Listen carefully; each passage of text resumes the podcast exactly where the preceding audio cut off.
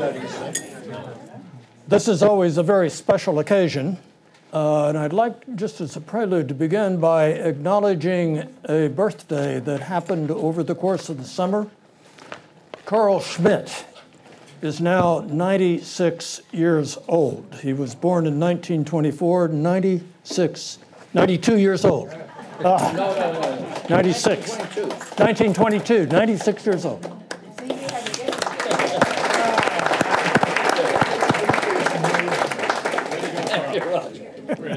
I said you were eighty-nine, and then Wanda says, no, he's older than that. No, he can't be. Oh, yeah. And then he Googled you. It's all over. Alan, we hand this over to you now so that uh, Alan is the mastermind of all of this. Uh, he is, always manages to pull it off year by year. One time he even managed to uh, explain how the actors from the London Stage are financed. If I did, I'd forgotten how. Uh, we, we do it uh, with some um, bubble gum and rubber bands and things like that. Uh, yeah. Um, I want, first of all, to correct the rubric on the uh, announcement for today's event. What you see there is not what you're getting. Um, and the reason for that is that uh, it was a description that uh, was turned into British Studies by David Kornhaber, who was going to do the talk today, and then uh, family circumstances have prevented him from being here. And so we fall back on the old standby Shakespeare panel arrangement, uh, which people seem to like well enough, uh, or at least uh, they'll accept it as a as an ersatz uh, version of what you were promised. Um, I will say briefly about Actors from the London Stage, for those of you who may not be familiar with them. It's a program that's been going on uh, since the mid nineteen seventies. Um, It was started uh, by a professor of English uh, uh, from California, Santa Barbara, I believe he was, uh, wanting to seize back Shakespeare from the academics who had hijacked him, in his view, uh, who had essentially turned Shakespeare's plays into works of fiction, works to be read in class, to be analyzed, to be uh, discussed as if, and parsed as if it were uh, fictional prose. Uh, he insisted that Shakespeare wrote scripts uh, for actors, uh, for the theater, and that they should be understood that way. So he started taking his own students to England to see plays at, uh, in London and in Stratford. And then he started badgering actors to come meet with his students and talk about their experiences in translating the work from the page to the stage. And he found some resistance. Actors felt that they were uneducated, quite a number of them felt they were uneducated, ill-equipped to talk, except with Shakespeare's script, from Shakespeare's script. Uh, and he, he finally cornered Patrick Stewart, whom you may have heard of subsequently in other contexts. And Patrick told him, uh, no way, I don't do that sort of thing. I wouldn't have anything to say. And Swander, the professor from California, uh, would not let go, badgered him enough that he finally agreed to come around the next morning. Uh, just answer a few questions, uh, he was told. And as Patrick Stewart subsequently put it, uh, after an hour and a half, he discovered that he hadn't even begun to say all the things he discovered that he knew uh, and wanted to respond to the students with. So he became the British end of the operation. He was the founding uh, British director of the program. Uh, Swander decided he wanted to share the experience and to bring the actors to America, to American campuses. And so that's the way it evolved. Uh, there are headquarters in London. There are headquarters, the American headquarters uh, uh, are now at Notre Dame. Uh, the actors are all from British uh, companies. They are, they audition and are cast in London. And then in uh, the summer and over the Christmas break, they rehearse. There are two seasons. Two different troupes, two different sets of plays. They take them to American campuses for a week's residency, uh, seven or eight in the fall, seven or eight in the spring, a different play each semester. Okay? So I've been bringing them here uh, to U T since nineteen ninety-nine. So this, I guess, is our twentieth year of doing this. Um, the company consists of five actors. Uh, it, it started out with five, and it stayed at five. Why five? Because you can get five in a car. That was the reason. It was a cheap way of doing it. And almost no props, minimum props. They can, they have to get all their props into a single trunk. Okay? And they have no director. So in that regard, it's like a Shakespearean production from Shakespeare's day. They direct each other. It's the five of them alone in a room in South London, uh, locked away for a month or so. Then they take it on the road. They bring it over to Notre Dame. They spend a couple of weeks there, continuing to her- rehearse, get it up on its feet, and they start performing. They started performing this week. We will have them here next week, and the schedule at, of the performances are on that handout that I passed around. So that's the background on A F T L S, um, and if there are any questions about them later, I'd be happy to, to try to answer them. Um, I'm going to do uh, a, a brief introduction about Hamlet, the play, before we uh, get into the, the nitty-gritty of what we're doing together here, uh, James Lowland and Eric Mallon and, and I. Uh, I want to say a couple of things about, about the play and then move into something uh, specific. Uh, Hamlet is the Mona Lisa of literature. That's not an original notion with me. That was T S. Eliot writing uh, an essay called Hamlet and His Problems back in the nineteen twenties. Why Mona Lisa? It's an, an enigmatic mystery play. Not in the sense of who done it. We know that pretty early on. But why and how and to what purpose? It is not only filled with questions, riddles, and enigmas, but it is more in the interrogative mood and perhaps more unsettling than any other Shakespeare play. John Dover Wilson in the nineteen thirties, great Shakespeare critic, wrote a book called What Happens in Hamlet. No other play has or needs such a book. It is unique to Hamlet. There are seven questions asked in the first twenty lines of the play, almost none of which are answered, or at least not answered directly and clearly. The word question itself, or variations on it like questionable, appear, appears twice as many times in this play as in the next most play, which is uh, All's Well That Ends Well. seventeen times it appears. From the questioning of the ghost that comes in questionable shape, to Hamlet's uncertainty about the nature of human existence, to be or not to be, that is the question. And Horatio's final hopeless determination to answer this bloody question by telling Hamlet's story aright, as if anybody could in the brief time he's allotted when you look back on the experience of Hamlet's uh, adventures that we've just experienced. Hamlet objects to those who would pluck out the heart of my mystery, but the play challenges its characters and us to try to do just that, and then frustrates all our efforts. So that I will say in advance, and I hope this doesn't undermine what my colleagues are going to say, anything that they or I say about this play should be viewed skeptically, with a question mark hanging over it, um, and challenged. You'll get your own moments there. uh, in his essay, uh, Eliot went on to call Hamlet, extraordinarily in my view, an artistic failure. He argues, reasonably enough, that Hamlet derives from the tradition of revenge tragedies in which someone great or good has been murdered, the protagonist seeks revenge, is thwarted by the king's guard, feigns madness so that the guard is relaxed, and finally attains his revenge but dies in the process. And that's a fair summary of the kind of revenge tragedy that Shakespeare would have inherited. As Eliot notes, Hamlet contains all of these elements. But, he adds, they do not cohere, fit together, make sense. For example, in Shakespeare's play, the king is unsuspicious after he's killed his predecessor, and his guard is down until Hamlet's harsh treatment of Ophelia and his wild behavior causes Claudius to feel threatened and to raise his guard against Hamlet. And Hamlet, who has sworn to revenge his father's death and seems often on the verge of killing Claudius, uh, especially in the prayer scene, Um, avoids doing so when the opportunity presents itself. Hamlet is far more than a failed revenge tragedy, far more complex, problematic, interesting, and popular than its source plays.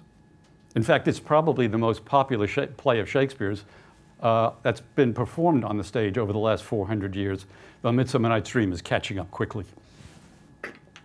Unlike revenge tragedy, conventional revenge tragedies, in which the nature and embodiment of good and evil are clearly defined, Hamlet is, I submit, about incertitude, doubt, ambiguity, and equivocation. Okay, so they're at the very heart of what the play is and does. Now, I'm, I'm going to focus uh, my attention for just a moment on one speech. This is a speech uh, towards the end of Act One, Scene Five. Hamlet has confronted the ghost um, who comes in questionable shape, and he has to decide from this moment going forward what to make of the ghost. Is it honest? Is it what it seems to be? Uh, is it uh, some sort of demonic creature appearing in the guise of his father, or what? And he has what I take to be a kind of instinctual, um, passionate, intense response to the ghost, to the moment, to himself in this experience. And here's what it sounds like. Oh, you host of heaven! O earth, what else, and shall I couple hell? O fie, hold, hold my heart! And you, my sinews, grown on instant old, but bear me swiftly up. Remember thee! Ay, thou poor ghost, whilst memory holds a seat in this distracted globe, remember thee! Yea, from the table of my memory, I'll wipe away all trivial, fond records, all saws of books, all forms, all pressures past, that youth and observation copied there. And thy commandment, all alone shall live within the book and volume of my brain, unmixed with baser matter. Yes, by heaven! Oh, most pernicious woman. Oh, villain. Villain, smiling, damned it, villain. Uh, my tables. Meet it as I set it down, that one may smile and smile and be a villain. At least I'm sure it may be so in Denmark. So, uncle, there you are. Now to my word. It is adieu. Adieu. Remember me.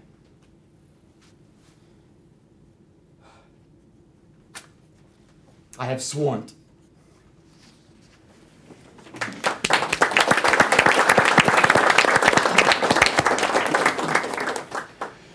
Thank you, Austin. Uh, it's a it's a wonderful speech. It's a powerful speech, and what it does for me, especially, is to represent a dilemma. I think what most people tend to hear, at least initially in this speech, is the business about memory and remember, and to read that as impelling action going forward toward revenge. For me, the speech is more about something else. It's more about looking back. Hamlet talks about wiping away from his memory all trivial, fond records, all saws of books, all forms, all pressures past.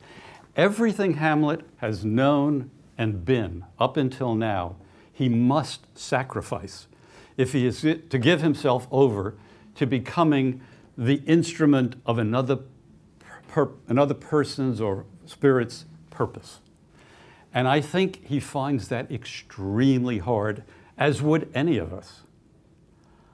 Um, and that this is, uh, as, as I suggested, is, is recurs, it seems to me, in the uh, couplet he speaks towards the end of uh, end of this scene, when, unlike Shakespeare's other tragic protagonists, uh, Othello, Lear, Macbeth, Hamlet says, the time is out of joint, O cursed spite, that ever I was born to set it right. So he inherits his tragic burden, unlike the other tragic protagonists who are essentially responsible for creating them. He inherits his, And that's an enormously crushing onus that is placed upon him. And how does he, how do you, how do you begin to carry that and cope with it and enact it? You have to break with everything that's come before, it seems to me. And he he knows that, he sort of kind of accepts it, but he also fights against it. And that's the conflict that, it seems to me, emerges during the course of the play, and that we see repeated over and over again in various ways. The fir- the very first deed that Hamlet performs, the very first act he commits after the battlement scene, is, and we don't see it, we hear about it, he goes to Ophelia with a kind of hail and farewell, because what he must do, is, first of all, is to break off from the one he loves most intensely. He cannot bring her along on this terrible journey that he has had imposed upon him.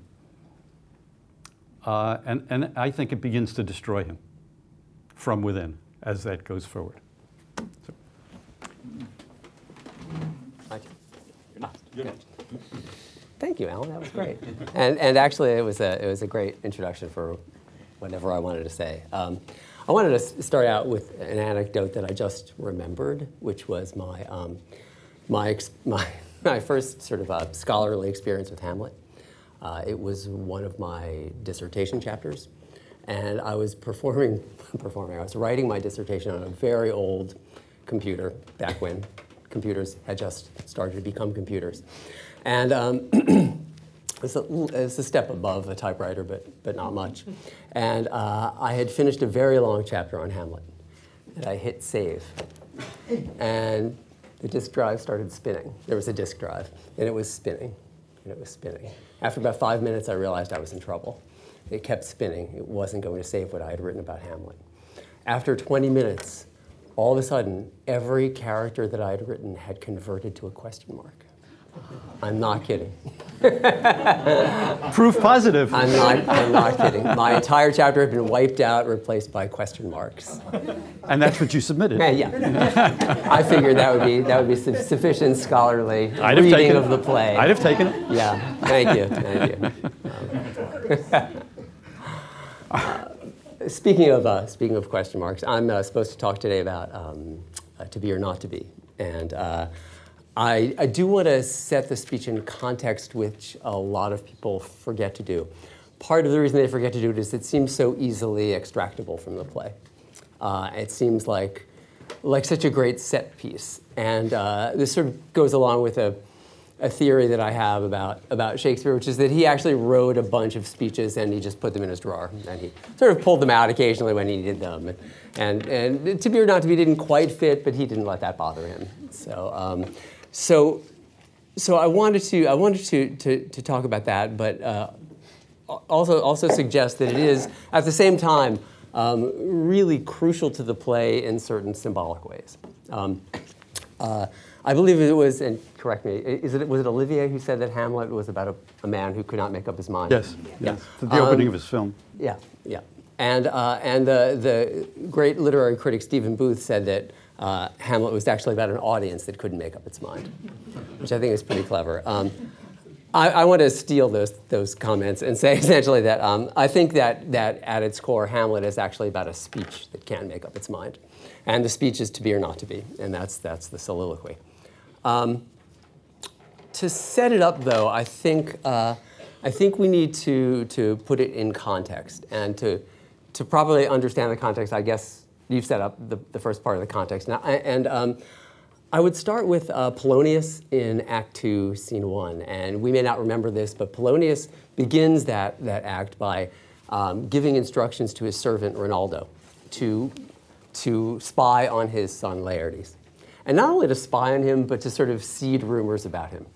Um, so so much so that, that, that Rinaldo's kind of shocked. And he says, no, no, that would dishonor him. And, Polonius says, no, no, no, it'll be fine. You know, you, you know, you can you can say that he's been out whoring. It's it's all right. Um, he said he says the the reason he's doing this, um, and this is a fairly famous line. He says, uh, by indirections we will find directions out.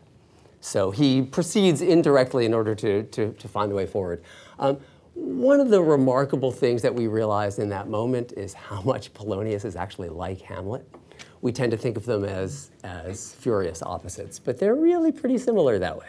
They're both sneaky and and, and indirect, and that's kind of um, that's kind of uh, shocking in a way. So, uh, so I wanted to begin the idea of context with Polonius's surveillance of his son, because what happens in in the Hamlet that we read, the To Be or Not to Be soliloquy that we know, is that um, m- most of us understand it as a soliloquy, uh, plain and simple. Um, however, there's a, there's another version of Hamlet that you may or may not know about, which is the so-called bad quarto, the first quarto version, which is another version that came out in Shakespeare's lifetime. Um, scholarly opinion on it, it seems mixed, actually. Uh, some people think that it's not authorial, it's not by Shakespeare. It was a reconstruction by an actor. I'm not so sure that's true, but um, but one thing that's shocking about the speech, and maybe this is the reason that scholars have thought this, is that the the, the speech To Be or Not to Be in the first quarto actually makes sense. This is probably how you know it's not Shakespeare. Um, it, it it actually makes sense, and part of the reason it makes sense is is that it is in a different context. Um, it comes up at a different point in the play than the famous To Be or Not to Be soliloquy, and and I actually um, wanted to uh, wanted to rehearse where it where it appears. Uh, at the point of of the early To Be or Not to Be soliloquy in the so-called bad quarto, um, the following things have happened: Hamlet's father has died; he's come back; the ghost has appeared; um, Hamlet is uh, is distraught. He has, uh, and we, we will certainly differ on this interpretation, he has uh, either presented himself to Ophelia as sincerely miserable or set up a performance for Ophelia for various reasons. Um, he, uh, again, this is in the this is in the, the first quarto version. Um, he, uh, let's see, so she has told her father that that Hamlet has come, he's been acting crazy. Um, but here, the following things have not happened. Rosencrantz and Guildenstern have not been sent to Hamlet. The players have not yet showed up. Um, and he gives this he gives this speech, I don't know if if, if we, we have a copy available. Um, I actually don't have a copy, um, if you could. Thank you. Um, I, I made a few copies of uh, of the, the the version in the in the in the first quarto, and when you read this with the with the version that we all know in mind, we'll, you, you'll he's see. got it. If you want him, if you want, I, I you know it. Yeah, yeah, yeah. yeah. That is fantastic. Um, thank you so much. Um, yeah, that would be that would be great. This is actually the most fun lecture I've ever given. It's a participatory lecture. That's great. Um, So this is uh, this is this is the version in in in the first quarto, and I think you'll notice a few differences from uh, from the version that most of us know. Yeah, connects the dots. Yeah, yeah. Uh, Thank you. To be or not to be. Aye, there's the point. To die, to sleep. Is that all? Aye, all? No. To sleep, to dream. Aye, Mary, there it goes.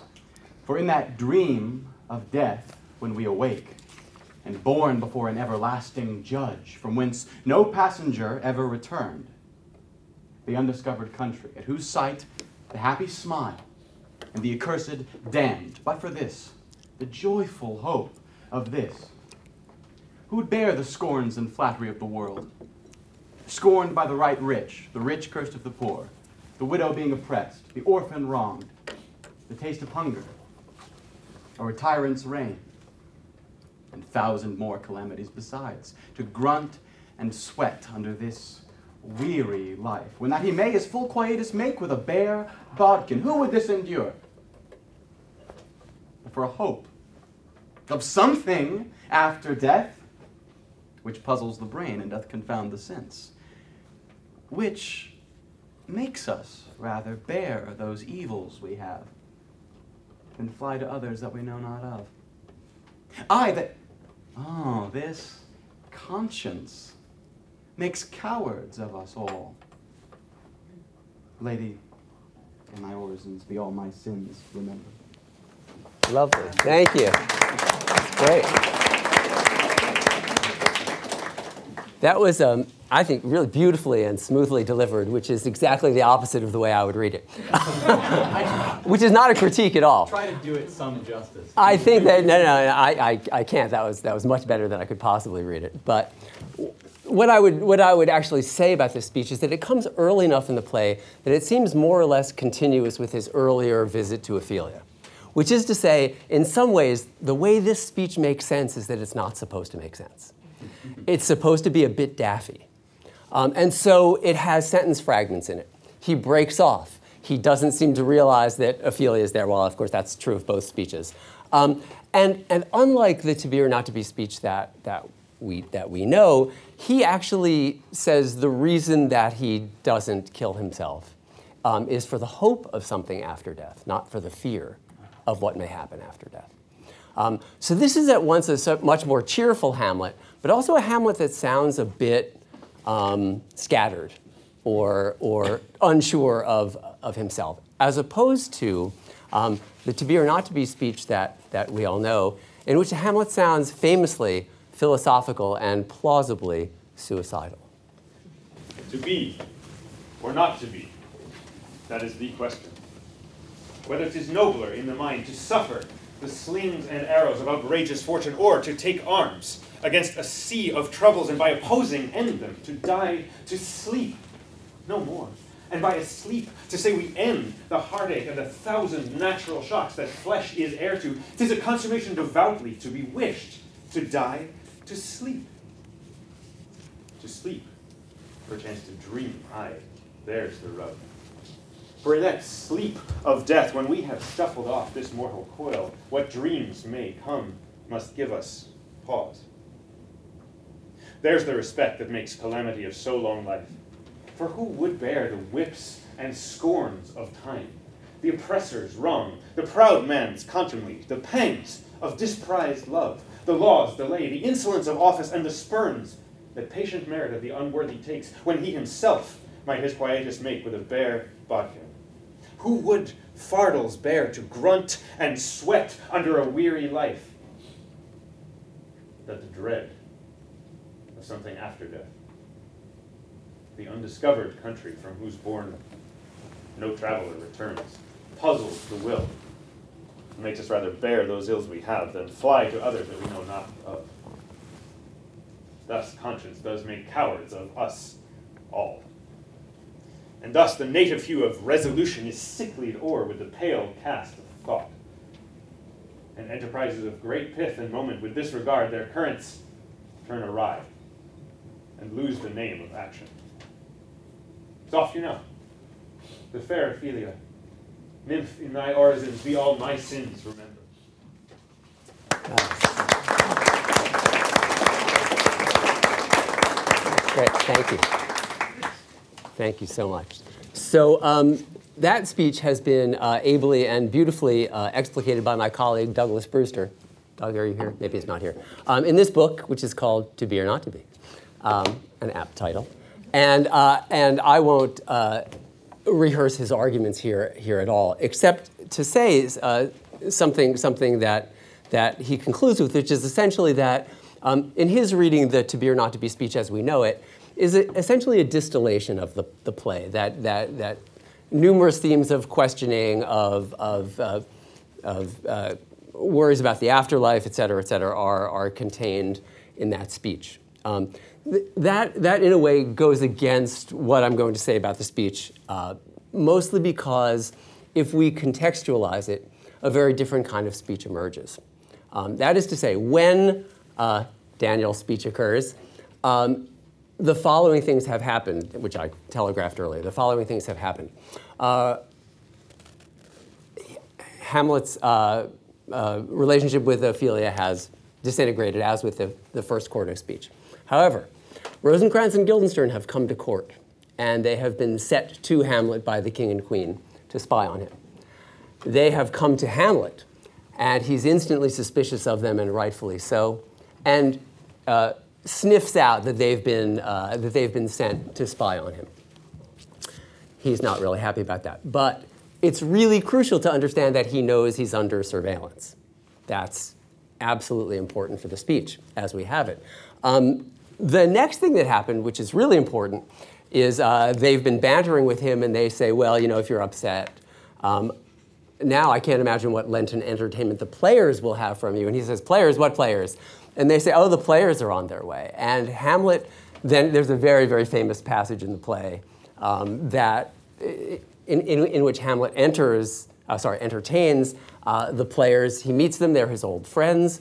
And uh, he's struck with a very famous idea, which is what? Plays the thing. We're in the Thank you. Yes, exactly right. Yes, he has decided, um, this is near the end of Act Two, Scene Two, um, hey, it's not just great to see the players, but they, I, they can serve my purposes. How cool. And in fact, not only am I being spied on, but maybe I can spy myself. So what he's decided to do is use the players to spy on, on, on Claudius. And he's very excited about this. And this is his plan, at which point, unintelligibly, he then gives the to be or not to be speech. Why? Why? Is he suicidal? Probably not. Probably not at this point. Probably not even close. He should be excited. He should be pleased. Um, so. So here, this is a, a very strange sort of mystery about, about, the, about the speech. Uh, uh, an extremely famous Shakespearean named A C Bradley seemed to actually think this was a strength. That is to say that Hamlet sort of entertains suicide a second time, um, even after uh, even after the players have come. And I'm not quite sure why this is a strength. I actually think it's incoherent. Um, he seems to be on a linear path to test Claudius to see what's what's going to happen. Um, and, and so he gives this speech, which is characterized in a way that no other soliloquy that Hamlet gives is characterized or can be characterized, which is to say, we will search in vain in this particular soliloquy for any personal detail about Hamlet's life. Every other soliloquy makes reference to his personal situation, to the death of his father, to uh, the, the possibly the loss of love in his life, to uh, particularly to, to King Claudius. This has nothing. This has this is completely abstract, random, impersonal. Um, to see this speech as deeply felt, I believe, is a mistake.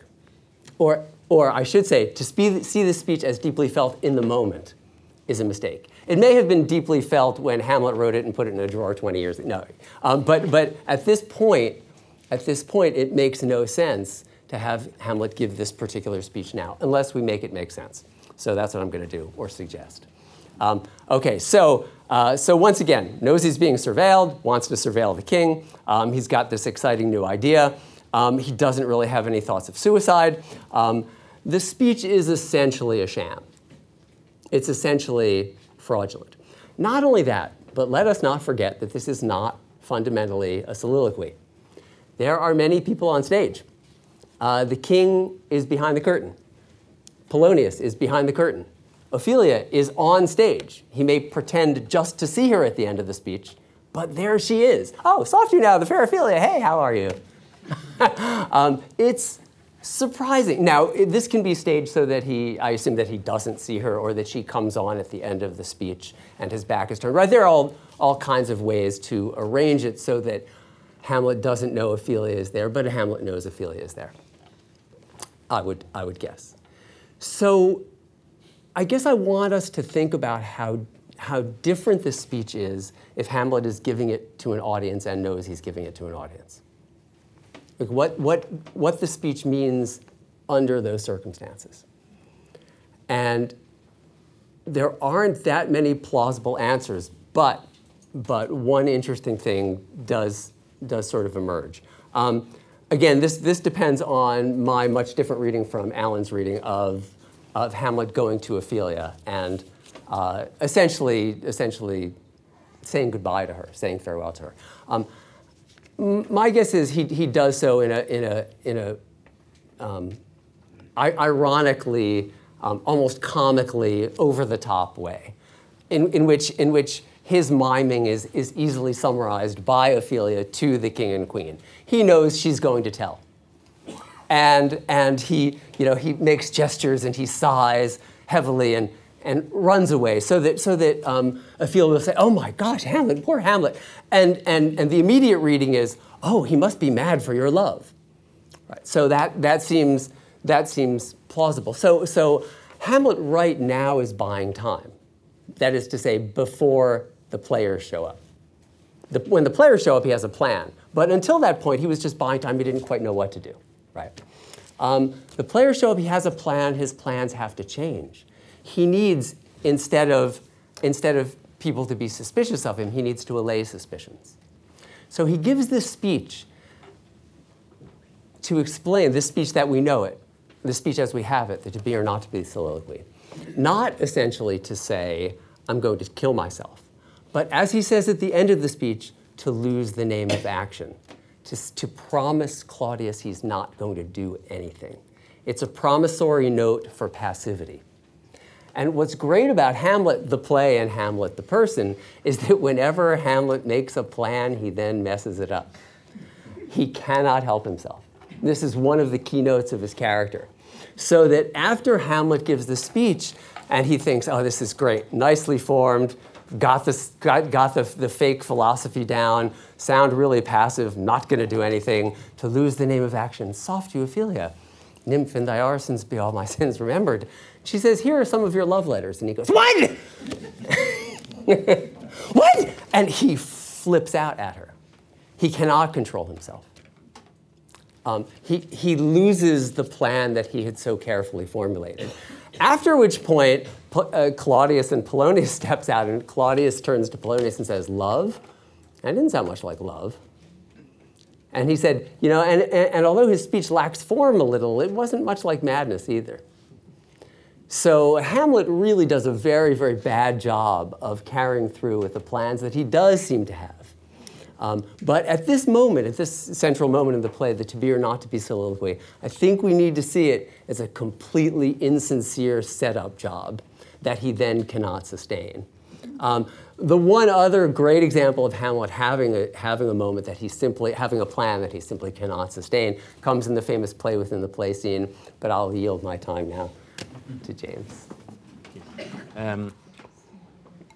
All right. Uh, thank you, uh, Alan and Eric. Um, I am here sort of batting cleanup, um, and uh, uh, one of my goals was to make sure that you got something like what you were promised in the um, uh, the advertisement, um, uh, which uh, I think said it was going to be about to be or not to be through the ages. Um, and uh, Eric uh, has uh, given us a lot about to be or not to be. Um, and so I'll try to say a little about Hamlet through the ages, um, but uh, I'm sure we'll uh, want to re- return to all of our thoughts about the um, uh, the play and some of your thoughts uh, afterwards. Um, uh, Hamlet has always been uh, one of Shakespeare's most popular plays, perhaps his, his most popular, as Alan said, um, both uh, on the stage and in the study. Um, It was published uh, several times in uh, Shakespeare's lifetime. That's part of the problem uh, because we have these different competing texts, uh, as Eric mentioned, that make uh, uh, present certain challenges of interpretation. Um, but it also seems to have always been very popular uh, in performance. Um, And uh, with good reason. It is a play that uh, that has everything, right? It's got uh, all kinds of uh, narrative devices and character types and uh, plot elements that uh, we find really compelling. Uh, it's got a, a ghost story and a murder mystery. Uh, it has love interest. It's got a family drama. Uh, it has uh, these uh, larger political dimensions. Um, And uh, it also has this uh, very uh, compelling central character uh, that people have always enjoyed trying to uh, get the measure of. And certainly the actors have always enjoyed playing. Um, uh, yeah, if you're a young actor, um, uh, word of advice, uh, if you hear that somebody's having uh, auditions for a production of Hamlet, um, don't go along thinking that you might get cast as Hamlet, because uh, people tend to do this play because actors want to play the part. So uh, probably that part has already been cast. I've uh, I've been in Hamlet five times, I think, and I've never never played Hamlet. Uh, uh, I have played the ghost, the king, Laertes, Fortinbras, and Rinaldo. Um, uh, uh, so um, I've only got Polonius left, I guess. So, uh, anyway, um, so it's uh, it's a play that's always been successful. It uh, was done uh, by Shakespeare's company in the Globe Theater. Um, we know, or the, we think we know, Richard Burbage, his leading actor, uh, who also played his other tragic protagonist, played the role of Hamlet. Um, Uh, Ophelia and Gertrude would have been played by male actors, um, and the play would have been done uh, in broad daylight, uh, in on a bare stage uh, in the middle of the afternoon. So um, it's a play that, in modern performances, tends to be quite atmospheric, um, with a lot of night scenes and, and creepy castle settings and so forth, but uh, would have been done very simply and starkly Uh, in Shakespeare's theater. Um, we know that it was done also uh, at the two universities of Oxford and Cambridge. It was done uh, at the court before King James the First, um, though after uh, Shakespeare's death. Um, and uh, it was also performed um, abroad in Germany. Um, seems to have been one of the first Shakespeare plays performed outside of England. Um, and it was even performed uh, in a ship uh, called the Dragon, Uh, off the coast of Sierra Leone in uh, Africa in sixteen oh seven. Um, apparently the, the captain decided that it was uh, a, a good entertainment for the crew. He said, uh, he let uh, the tragedy of Hamlet be performed to keep my people from idleness and unlawful games or sleep, uh, which uh, I've always enjoyed. Um, Hamlet doesn't always uh, succeed in that goal, but... Uh, Uh, anyway, I, I think one of the reasons it's continued to be so popular is that it uh, creates these kinds of questions of interpretation that we've been talking about. Uh, um, can the ghost be trusted? You know, why does Hamlet delay if he does? Um, uh, how guilty or complicit is Gertrude in the murder? Um, uh, are Hamlet and Ophelia lovers? Why is Claudius on the throne instead of Hamlet? All of these kinds of questions are, are a part of the play, um, and especially um, uh, relating to what we've been saying about um, uh, Hamlet's behavior to Ophelia and so forth. Is Hamlet really mad? Right? Um, Oscar Wilde famously, jokingly proposed an essay uh, entitled "Are the commentators on Hamlet really mad or only pretending to be?" Um, which I think uh, uh, gives a sense of, you know, just how much ink has been spilled Uh, over those kinds of questions. Um, but uh, each uh, production has to uh, explore the play in its own terms, and each age, I think, uh, remakes Hamlet uh, in its own image. And it's really interesting to look at the uh, performance history of the play, um, uh, to read about uh, the famous Hamlets, um, Uh, to uh, see uh, images of those productions and, and, and see how the, the play has been uh, continually transformed. And uh, that's, uh, I think, the thing that David Kornhaber was going to talk about, and hopefully maybe sometime we'll give that same uh, talk to, to British Studies. Um, just to give some examples, uh, the, the great Am- Hamlet of the, uh, the eighteenth century was uh, in London was John Philip Kemble, Uh, who was very much a Hamlet for the age of reason, right? a, uh, a neoclassical Hamlet. He, if you see images of him, he looks like a, a Greek statue. Um, uh, he carried himself very nobly. He was never um, uh, especially passionate, always very thoughtful and reflective um, uh, in his delivery of the soliloquies and so forth. Uh, whereas the great Hamlet of the nineteenth century, uh, Edmund Kean, was uh, a very passionate, romantic Hamlet, right? He was a, uh, a very kind of fiercely physical, energetic presence in the role. He had uh, blazing dark eyes and uh, a kind of uh, intense, wiry presence. And he was a, a true romantic in that he uh, he sort of burned himself out at an early age through, you know, dissipation and drink. And this kind of led to his... Uh, Uh, sort of cemented his his legend. Uh, one of the very famous comments about Edmund Kean's acting, uh, I think in the role of Hamlet, um, I believe it was Coleridge said that to to see Kean act is like reading Shakespeare by flashes of lightning. And uh, I think that's a great kind of romantic uh, characterization of his performance. Um, in the twentieth century, uh, you move on to a, a kind of psychological uh, Hamlet, uh, especially with uh, the reading of uh, Sigmund Freud, developed by uh, Ernest Jones, that Hamlet is uh, in the grip of, a, of an Oedipus uh, complex, and that his his delay and his neuroses all are connected to uh, the fact that you know his his uncle has done the thing that he himself desired to do, which is kill his father and marry his mother.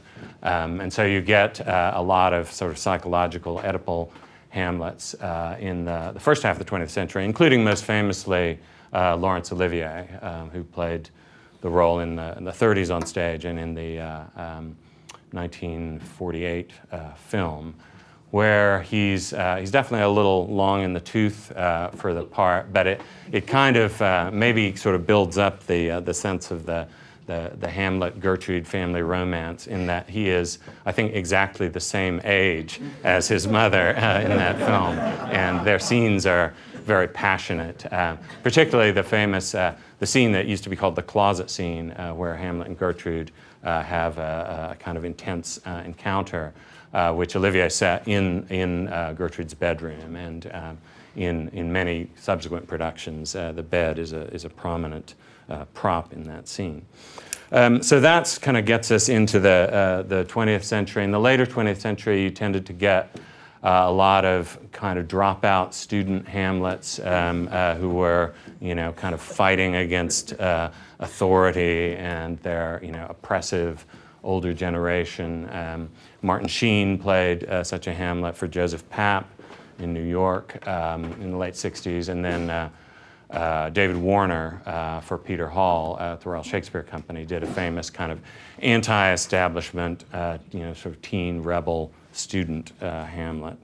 Um, so that's, you know, kind of a, a few instances of the way this play has been kind of remade um, over time. Um, In recent years, um, in the recent decades, there's been, I think, a, a little more interest in that uh, kind of geopolitical dimension of the play, um, which used regularly to be cut, uh, right? That the play begins and ends with uh, a, a conflict between uh, Denmark and Norway, and uh, with the figure of Fortinbras, uh, who is a... Um, also an avenging son like Hamlet. His father was killed in single combat by Hamlet's father, and he's um, kind of out for revenge now.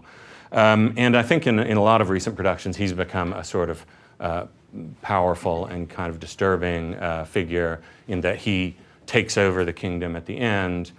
There was a very famous production uh, directed by Ingmar Bergman uh, in Stockholm, and then it played in New York also, where the The play ended with uh, Fortinbras and his troops coming in in kind of modern.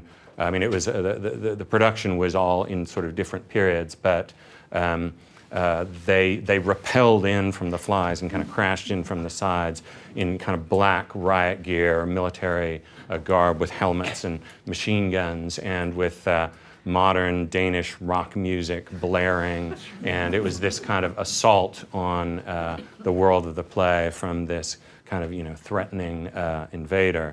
And I think the, that that image has, has come up a lot of times um, in modern performances. Um, but yeah, Fortinbras uh, used to always be cut from the play. It tended just to end with Hamlet you know saying "the rest is silence," and Horatio saying "Good night, sweet prince," and "Flights of angels sing thee to thy rest," and you didn't have this kind of uh, reassertion of the kind of international scene.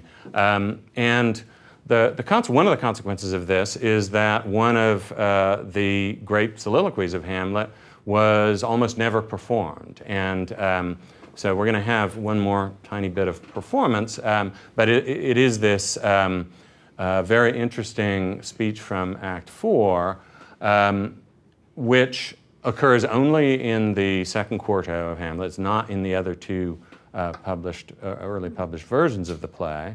Um, and it's a, a speech in which Hamlet um, has just, he's been, he's on his way to be uh, sent to England, and he happens to have a kind of close encounter with Fortinbras, who's marching uh, through uh, Denmark with his troops um, going to invade Poland, since he can't invade Denmark at the moment. And um, uh, Hamlet learns from Fortinbras' captain that there's going to be this, um, this huge battle over this very inconsequential patch of ground, uh, which is not tomb enough or continent to hide the slain, right? It's um, uh, you know, thousands of people are going to die over this unimportant uh, piece of land. And uh, Hamlet, in some strange way, is inspired by this um, and uh, has the, the following reaction. How all occasions do inform against me and spur my dull revenge. What is a man, if his chief good and market of his time be but to sleep and feed? A beast, no more. Sure he that made us with such large discourse, looking before and after, gave us not that capability and godlike reason to fuss in us unused. Now, whether it be bestial oblivion or some craven scruple of thinking too precisely on the vent, a thought which quartered hath but one part wisdom and ever three parts coward, I do not know. Why yet I live to say this thing's to do, since I have cause and will and strength and means to do it. Examples gross as earth exhort me. Witness this army of such mass and charge, led by a delicate and tender prince, whose spirit with divine ambition puffed makes mouths at the invisible event, exposing what is mortal and unsure to all that fortune, death, and danger dare. Even for an eggshell, rightly to be great, is not to stir without great argument, but greatly to find quarrel in a straw when honor's at the stake. How stand I, then, that have a father killed, a mother stained, excitements of my reason and my blood, and let all sleep, while to my shame I see the imminent death of twenty thousand men, who for a fantasy and trick of fame go to their graves like beds, fight for a plot, whereon the numbers cannot try the cause, which is not tomb enough and continent to hide the slain. Oh, from this time forth, my thoughts be bloody, or be nothing worth.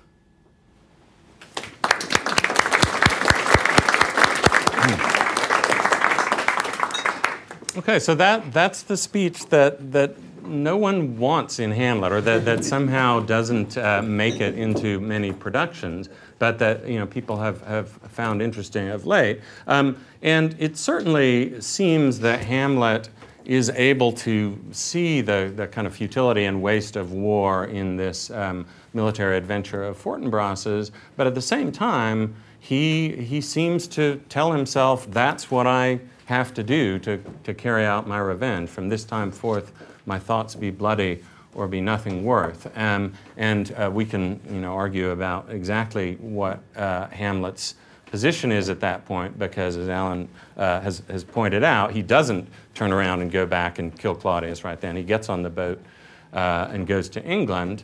But from this point of the play, he does start killing a lot of people. And uh, uh, the last movement of the play is famously kind of a bloodbath, which, you know, when when when pushed, you know, finally to take action, um, Hamlet takes some some pretty Uh, severe and uh, violent action. Um, and the, the German playwright, um, uh, great Marxist playwright Bertolt Brecht, uh, focused on this moment in his reading of Hamlet and in his the poem that he wrote about Hamlet as, as, as kind of the moment of Hamlet's regression, that, you know, Hamlet has been this philosophical character who has not been able to bring himself to take a violent revenge.